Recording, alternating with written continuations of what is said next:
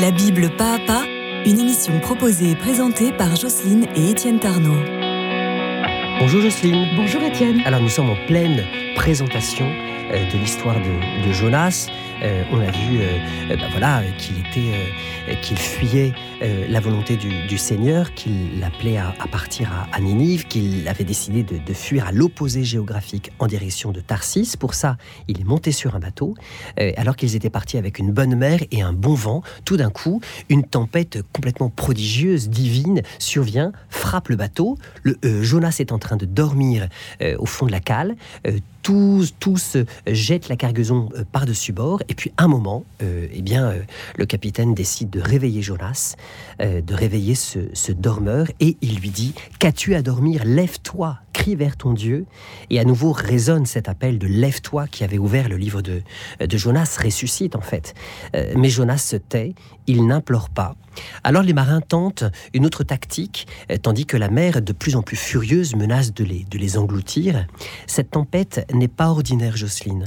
C'est un châtiment divin. Il faut donc trouver un coupable qui aurait commis une bêtise, une désobéissance, et pour ça, ils vont tirer au sort pour découvrir qui porte cette responsabilité de ce euh, déchaînement des, euh, des, des éléments. Et le sort, évidemment, désigne comme coupable, devine qui? Jonas. Alors on va le presser de questions. Euh, qu'a-t-il fait pour mériter euh, cette colère? Ils vont instruire une enquête avec justice malgré la, panique qui les menace. Et voilà que Jonas est forcé de confesser euh, le Seigneur devant ses païens comme il aurait dû le faire depuis le début en allant directement auprès des Ninivites. Voilà ce qu'il dit. Je suis hébreu, ivri je suis hébreu. Et c'est Yahvé que j'adore, le Dieu du ciel qui a fait la mer et la terre. Littéralement, le mouillé et le sec dans le texte. Alors tous sont saisis de crainte. Que faire? Jonas répond Prenez-moi et jetez-moi à la mer, et la mer s'apaisera pour vous. Mais les marins répugnent à ce sacrifice de crainte de porter la main sur l'homme de Dieu qui, est là devant eux. Alors ils tentent de ramer vers le, vers le rivage. Mais évidemment, c'est peine perdue. Alors ils se mettent à prier Yahvé, eux aussi. Eux, les païens, ils invoquent le nom du Seigneur. Alors qu'aucune prière n'a encore franchi les lèvres de Jonas, décidément bien endurci, c'est eux qui appellent Dieu au secours. Et puis, euh, justement, donc voilà, euh, Jonas s'est sacrifié. Hein. Il leur a dit euh, la marche à suivre pour pouvoir apaiser la mer. Et donc, à la grâce de Dieu, ils vont jeter Jonas par-dessus bord et la mer, illico, s'apaise. De sorte qu'en fait, là, il est vraiment prophète parce qu'il a dit si vous me jetez à la mer, la mer s'apaisera. Il devient prophète. Ce qu'il dit survient. et donc surgit un énorme poisson. Le texte parle de Dag Gadol, le grand poisson, qui va engloutir Jonas trois jours et trois nuits. Ça nous fait penser à, ah à quelqu'un d'autre, Jésus-Christ, euh, dans, les, dans les entrailles de la terre, entre sa mort et sa résurrection. Et Jonas demeure dans les entrailles du poisson. Et alors seulement, qui se trouve euh, dans les entrailles du grand poisson, il va élever sa prière vers Dieu. Et donc là, on va, on va découvrir un psaume extraordinaire, d'une beauté impressionnante, euh, qui dit par exemple, euh, ce psaume vise à racheter le mécréant qu'est Jonas. Le texte dit, l'algue euh, s'est enroulée autour de ma tête. À la racine des montagnes, j'étais descendu. Mais de la fosse, de la mort, tu as fait remonter ma vie. de Yahvé vient le salut et Yahvé va commander au poisson qui vomit Jonas au bout de trois jours sur le rivage. On va prendre le temps d'entendre un extrait de ce psaume. Toutes tes vagues et tes larmes passé sur moi. Les eaux m'entouraient jusqu'à la gorge. Je me noyais dans les abysses à la racine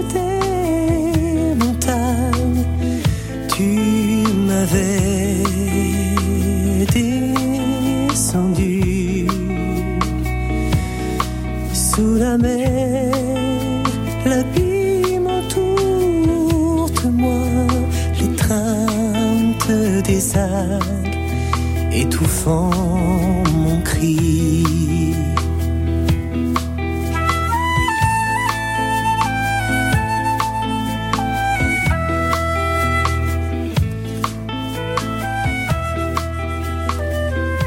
La voilà enfin, la fameuse baleine qui va se présenter pour avaler notre Jonas.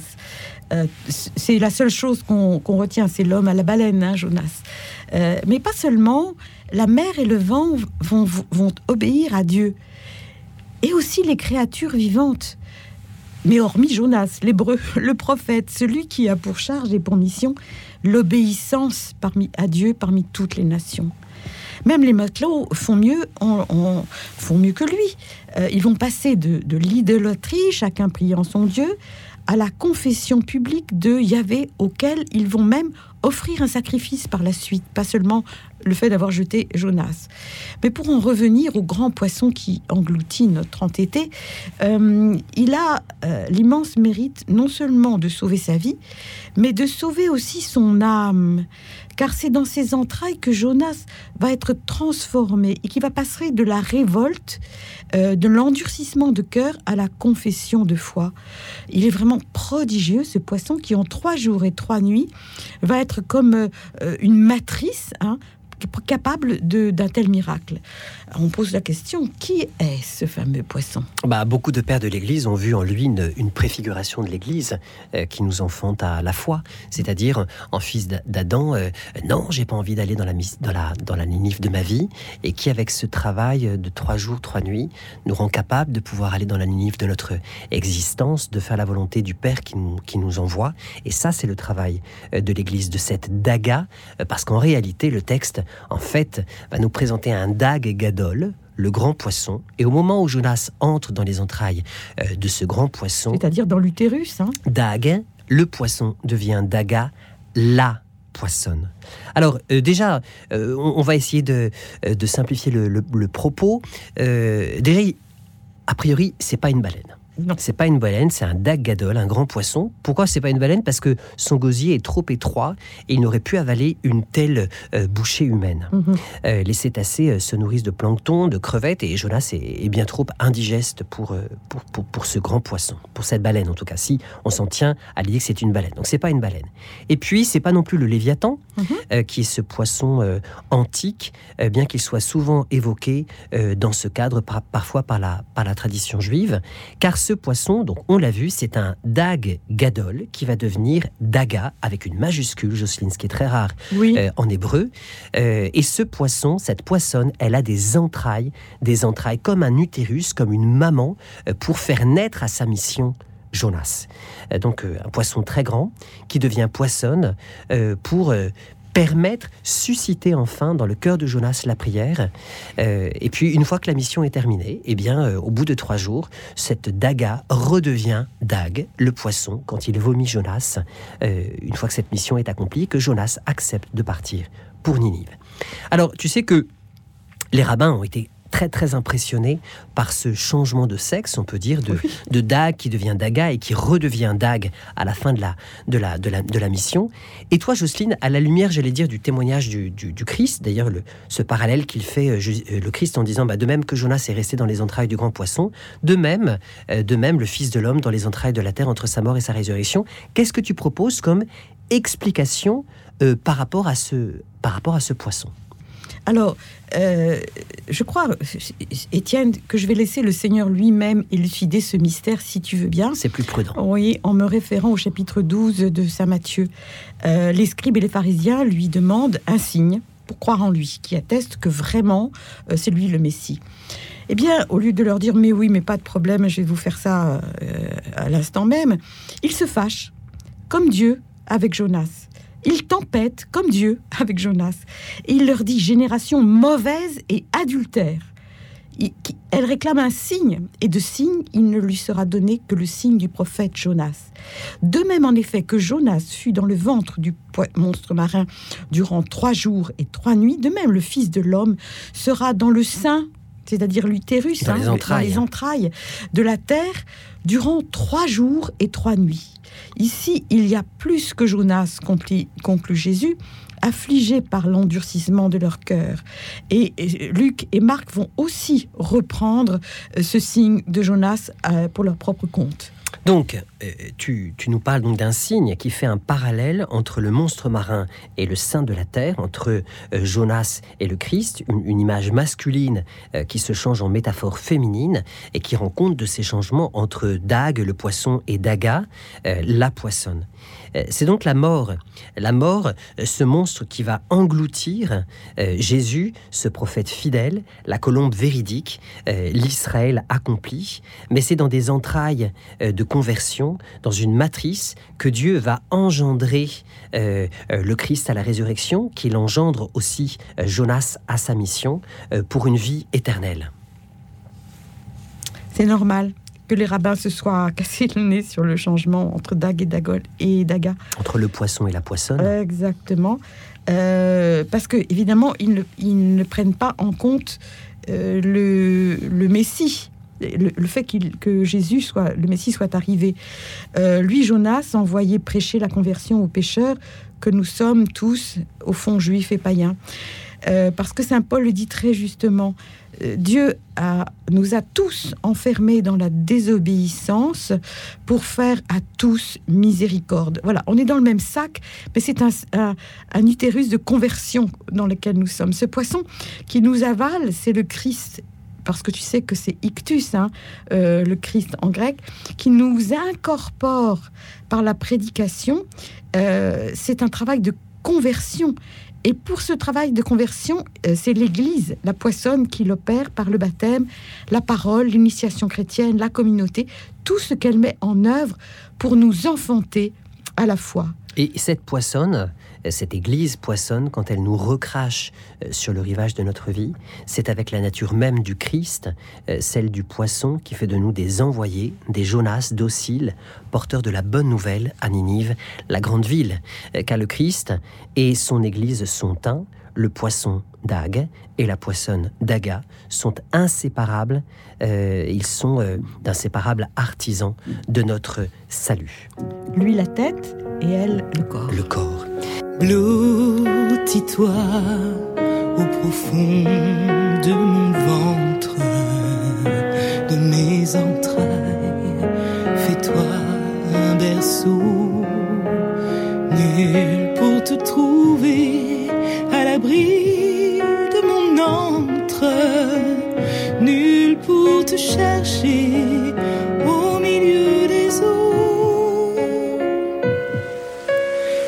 naviguerai pour mieux te cajoler. Je déambulerai au fond des océans pendant ces trois jours sans jamais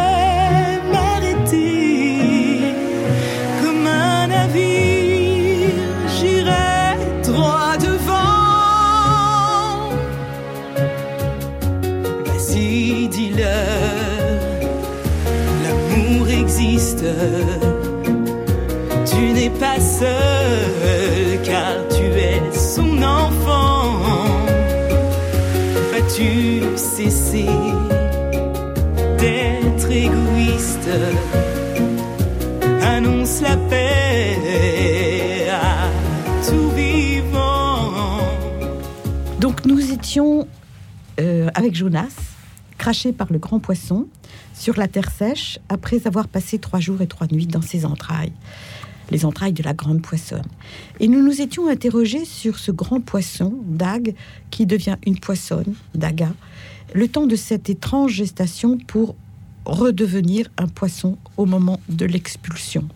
Ce changement n'était-il pas, j'allais dire, la prophétie du Christ et de l'Église, nous l'avons souligné, qui opèrent ensemble par le baptême, lequel est une gestation à la vie nouvelle. C'est une nouvelle vie, c'était un nouveau nouvel être qui sort du baptistère, c'est- au moins tout petit, et puis après, toute la vie, à travers la gestation de la foi, il va grandir jusqu'à sa taille adulte. Une vie qui fait des fuyards égoïstes que nous sommes, euh, en tant que fils d'Adam, à des êtres généreux, zélés, des apôtres dans cette génération, des envoyés en tant que fils de Dieu. C'est-à-dire d'autant plus vrai ce que tu dis que lorsqu'on plonge un catéchumène dans le baptistère, il confesse que sous l'eau, tout d'un coup, il n'entend plus rien. il ne voit plus rien, un peu comme Jonas, prisonnier des, abîmes. Euh, mais quand il ressort la tête de l'eau, il est comme ébloui par les chants et les lumières de la euh, liturgie pascale du baptême, euh, surpris par l'abondance de vie qui s'y donne. C'est pourquoi, Jocelyne, les signes de la, liturgie et des sacrements sont si importants. Une simple aspersion d'eau ne permet pas d'expérimenter euh, ce que permet un baptême par immersion. Et un père de l'Église dit d'ailleurs que l'immersion par trois fois au nom du Père, du Fils et de, l'Esprit Saint, symbolise les trois jours et les trois nuits du Christ au tombeau. Ce signe de Jonas dont parle le Christ, euh, dont il dit qu'il sera le seul à être donné à tous ceux qui réclament des miracles comme préalable euh, à la foi en lui. Non, c'est ce signe-là qui donne la foi. Euh, c'est certain que la force du baptême par immersion, eh bien, c'est vraiment une, chance pour tous quand on peut, elle peut être donnée.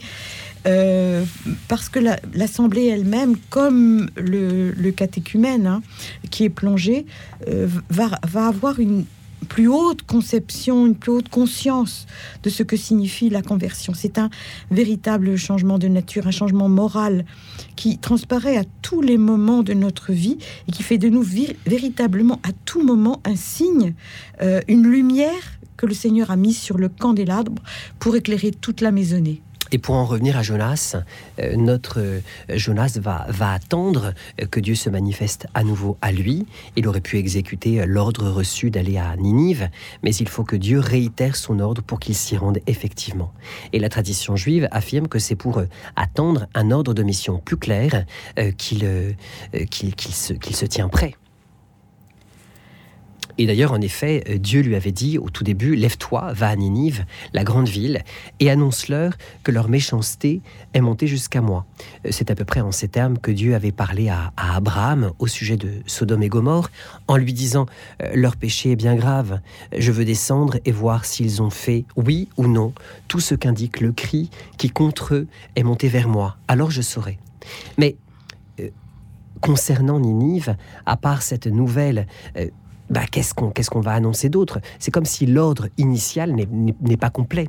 Et alors la tradition juive euh, suggère que c'est aussi pour cela que Jonas s'est dérobé à cette mission qui était, selon lui, trop imprécise. Alors cette fois-ci, euh, pour euh, commencer, une fois qu'il est sorti des entrailles du grand poisson, l'ordre est très clair. Chapitre 3, le texte dit, Lève-toi, lui dit-il, et va à Ninive, la grande ville, et annonce-leur ce que je te dirai. Jonas doit donc partir et c'est sur place que Dieu lui inspirera le message à divulguer. Oui, il lui donne pas l'ordre en entier pour que vraiment Jonas respecte le fait d'aller là-bas. Jonas se met en marche. C'est une longue route, hein, il faut le dire. Euh, celle de l'exil, en réalité, hein, qui se produira pour tout le peuple des siècles plus tard, car il faut lui faire euh, parcourir tout un chemin qui va de Jérusalem au bord du Tigre à Ninive, face à l'actuelle Mossoul, la capitale euh, de la mousseline, c'est comme ça qu'on parle d'elle, hein, et qui se trouve en Irak. Sans le savoir, il y va en éclaireur, il y va en prophète.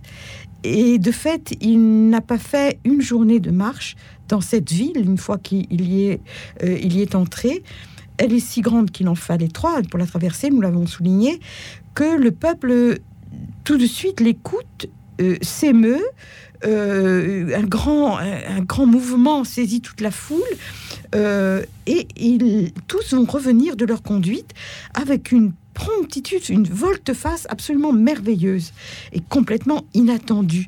Alors que Jonas, figure d'Israël, est un prophète, récalcitrant, eh bien, l'idolâtre Ninive, la païenne, réagit au contraire illico à la prédication. Il a à peine dit euh, de se convertir que les gens de Ninive courent, crurent en Dieu, ils publièrent un jeûne et se revêtirent de sacs depuis le plus grand jusqu'au plus petit. Vraiment un très très bel exemple de conversion qui illustre bien la foi, euh, que la foi naît de la prédication, de la parole entendue. Je dénouerai mes cheveux d'or dans la poussière, je veux les rouler de ma robe broderies et perles arrachées. Les jeux, les rires, je veux les proscrire. Tous les appâts d'une vie gâtée. Les repas fins et les mets exquis.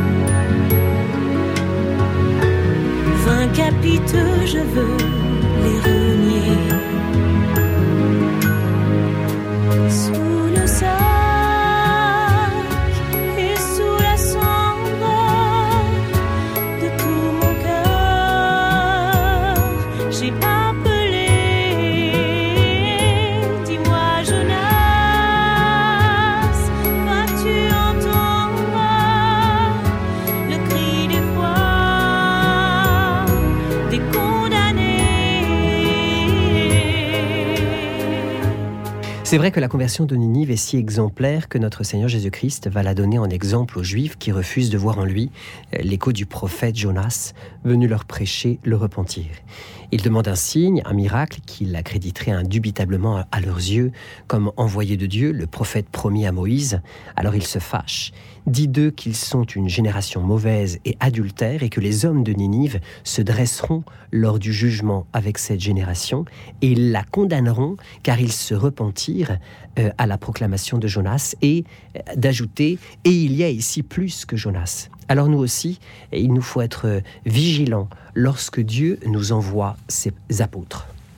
Sans se lasser d'ailleurs. hein. C'est pour ça qu'il suscite des charismes par l'esprit- tra- à travers l'Esprit Saint, des réalités dans l'Église qui secouent les routines, qui voilà, qui mettent font entrer un vent frais, une sorte de, je dirais, de poil à gratter qui dérange euh, souvent.